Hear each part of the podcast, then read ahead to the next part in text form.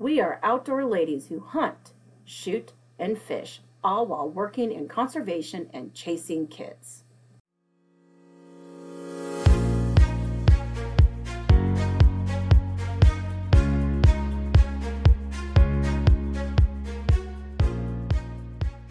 I'm Julia Plugge with the Nebraska Game and Parks Commission. And I'm Michaela Ray with the National Wild Turkey Federation. Follow us on our outdoor adventures.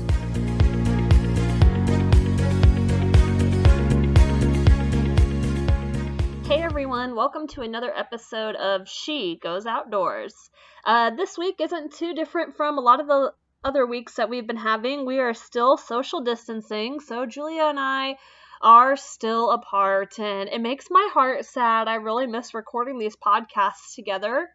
But I will say one of the perks of being at home is that today I'm recording the podcast outside, enjoying the beautiful weather. It's supposed to be 80 today, and I've got my furry friend Moxie, our dog, next to me. So there are some perks to working at home and social distancing. Um, but today we're doing something a little different. Uh, we have a, a guest, and uh, she's with us from afar, but her name is Michelle. And Michelle is a biologist with the Nebraska Game and Parks Commission, and we're going to chat with Michelle today to learn a little bit more about her and what she does. So, welcome, Michelle. Glad you could be here with us. I was just hoping we could get started by you telling us what is your actual official job title and tell us about what you do. Hey, Julia and Michaela, this is Michelle Feuerhert with the Nebraska Game and Parks Commission. I'm a wildlife biologist in southeast Nebraska and have been for about 10 years.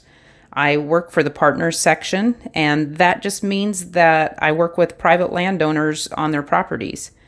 I primarily deliver wildlife related programs, and those can be on anything pastures, woodlands, CRP, it can be about prescribed fire, establishing habitat, or even managing existing habitat a lot of my time does go into our Open Fields and Waters program. That program provides hunting, fishing, and trapping access on private properties. And I also help out on public lands prescribed fires. I'll help out our fisheries division sometimes and even do some educational programs. Well, you know, April is one of my favorite months. Uh, there's a lot going on warm weather, turkey season, spraying season, planting season, green grass.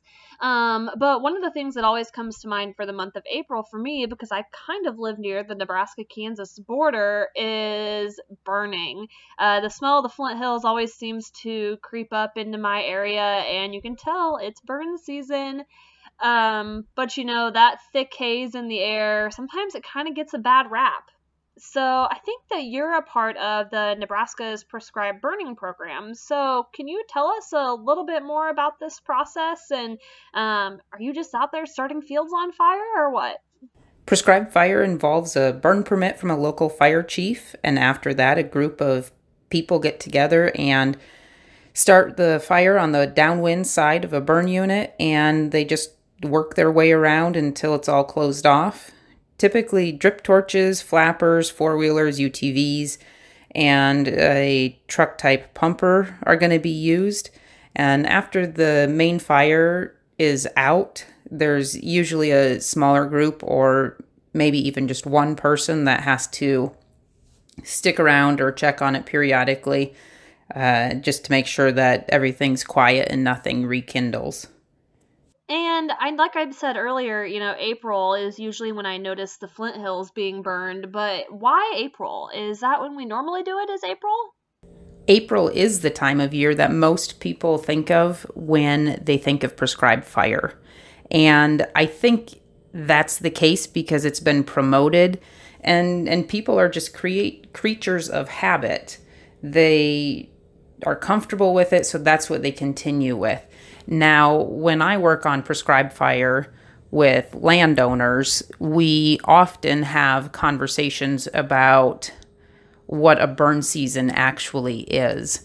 And for me, I tell people that it starts in late July into August and it doesn't end until the end of April. So if you look at almost the entire year, that's a really big burn window. There are many, many days that are appropriate for prescribed fire that a lot of folks are missing out on. We'll do prescribed fires in late August to early September on grasslands that have Sericea lespedeza growing in them. That's a state noxious weed and fire in that time frame when it's flowering will kill the adult plants. So that helps to control the invasive species. We burn woodlands in the fall after oak leaves drop. You know, November starts kind of the the fall burn season and that's primarily going to be in oak timber. You need the leaves to drop off the trees. It needs to be nice and dry so it can carry a fire through the woods.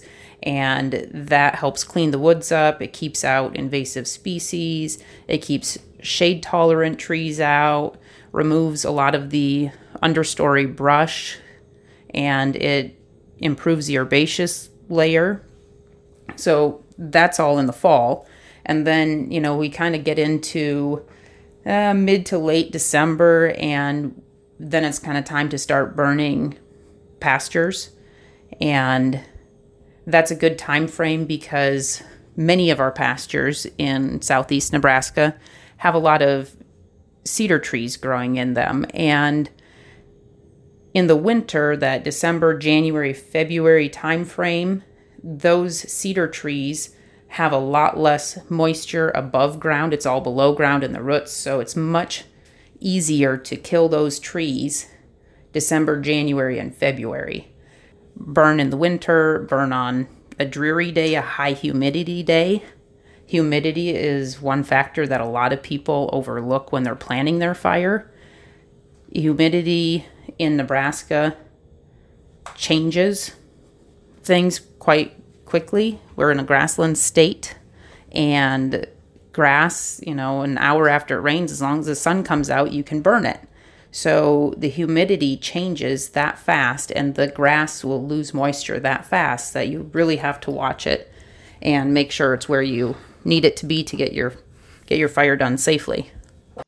Awesome. So I'm not an expert in prescribed burns by any means, so I might be asking you some silly questions and you're probably shaking your head at me. But one of my big questions is can you tell me the difference between a prescribed burn versus a wildfire? Wildfire is fire burning out of control, often under weather conditions that result in rapid growth of a fire, whereas prescribed fire is lit under a different set of circumstances and is less risky personnel and equipment are already on site before the fire is lit, and burn breaks are already predetermined. So you know where you're going to put the fire out, where it's going to go out. So then, my husband and I own some farm ground, and we have some waterways that need to be burned, and he keeps talking about that. So, who do we typically contact if we're interested in doing a prescribed burn? find your local private lands biologist. Call any of the Game and Parks Commission's district offices and they can get you in touch with the appropriate private lands biologist. All right. Well, enough about work. Now I want to know what you do for fun. Um, what outdoor activities do you like to participate in? I love anything I can do outside. We have a big garden. I like to go hiking, go fishing with the family because we have little kids right now i miss kayaking and canoeing but in general i just love to explore new places all right and last but not least uh, can you tell me what your most memorable experience outdoors is several years ago my now husband and i were out looking for morel mushrooms and after a few hours of wandering through the woods it was time to go and i looked up and I swore the car was that direction.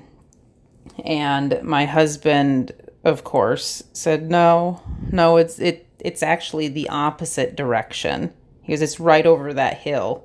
And I swore it wasn't. But eventually I I gave in and I followed him and the car it was right there, it was right over the hill. So I had no idea where I was at in the woods. And after that, he bought me a GPS unit. So when he wasn't there to navigate for me, I could still find my way back to my car. Awesome. Well, thanks for joining us, Michelle. Um, I hope that everyone out there learned a little bit more about prescribed burning. I know I did. Um, now I kind of know what's going on when I see those smoke rolling in from the Flint Hills and I see the fields burned on the way out to our farm and start seeing the green grass popping through those prescribed burning areas. I hope that everyone is staying safe, staying healthy. Uh, make sure to share your stories with us, ask your questions, and follow us on Facebook at She Goes Outdoors. And we'll chat with everyone again soon.